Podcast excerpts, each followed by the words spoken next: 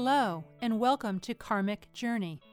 I'm Sarah Arnell, founder of Karmic, an iPhone application and website that facilitates, encourages, and honors the myriad small deeds we enact each day.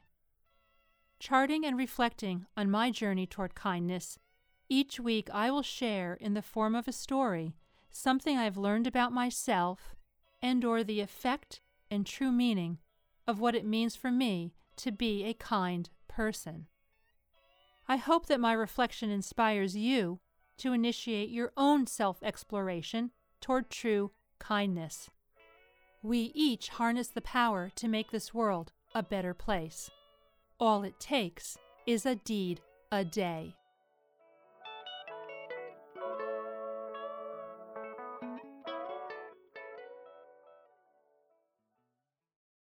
Fresh starts are the grown-up version of do-overs.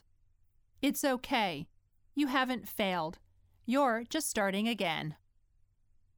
We had it made as children. We could yell, do-over, and just wipe away the immediate past to start again, without repercussion.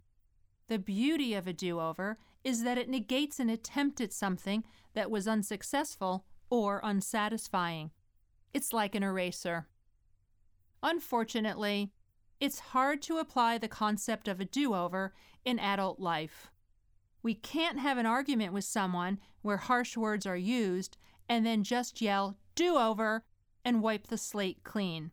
We can't wing a business presentation knowing preparation is lacking, thinking we can demand a do-over if, or when, things go south. Yet, there is something so freeing about the idea of a do-over. It takes the pressure off. It lets some air into the moment. It negates the do-or-die consequences that we often expect and dread when things don't go as we planned or wished. I've thought about how many times I haven't done something I wanted to do because I was afraid it just wouldn't work. The thought of failure can be daunting, and it's often the cause of not even trying. But what if we tapped into a little bit of our childhood wonder? What if we allow our desire to be curious and explore the unexpected, the unknown, or the untried to prevail? If we could do this free of fallout or backlash, I know that I would be more apt to try more new things more of the time. There's a well-known saying by Thomas A. Edison in regard to inventing the light bulb. "I have not failed," he said. "I've just found ten thousand ways that won't work." A lot of smart, successful people, like Edison, believe that failure is the key to reaching your dreams and goals. There is quote after quote on how failure is a stepping stone, failure is motivation to keep going, failure is the best way to learn. And yes, it's true that you learn and build on failure and use what it teaches you to reach your ultimate goal. But if you're too hesitant to start, you won't even get the chance to fail and fail again and then happily, hopefully, succeed. So even as motivating as the idea of failing is to success, it can also make you feel defeated even before you begin. I like to think more in terms of fresh starts. This has a more positive vibe.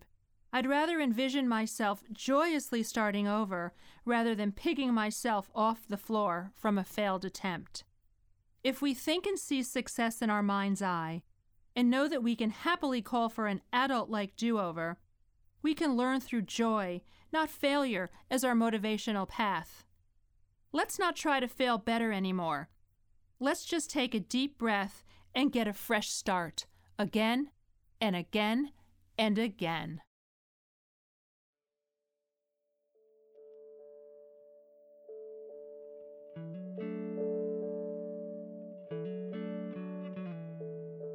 Thank you for listening to this edition of Karmic. For more, visit karmic deeds dot com.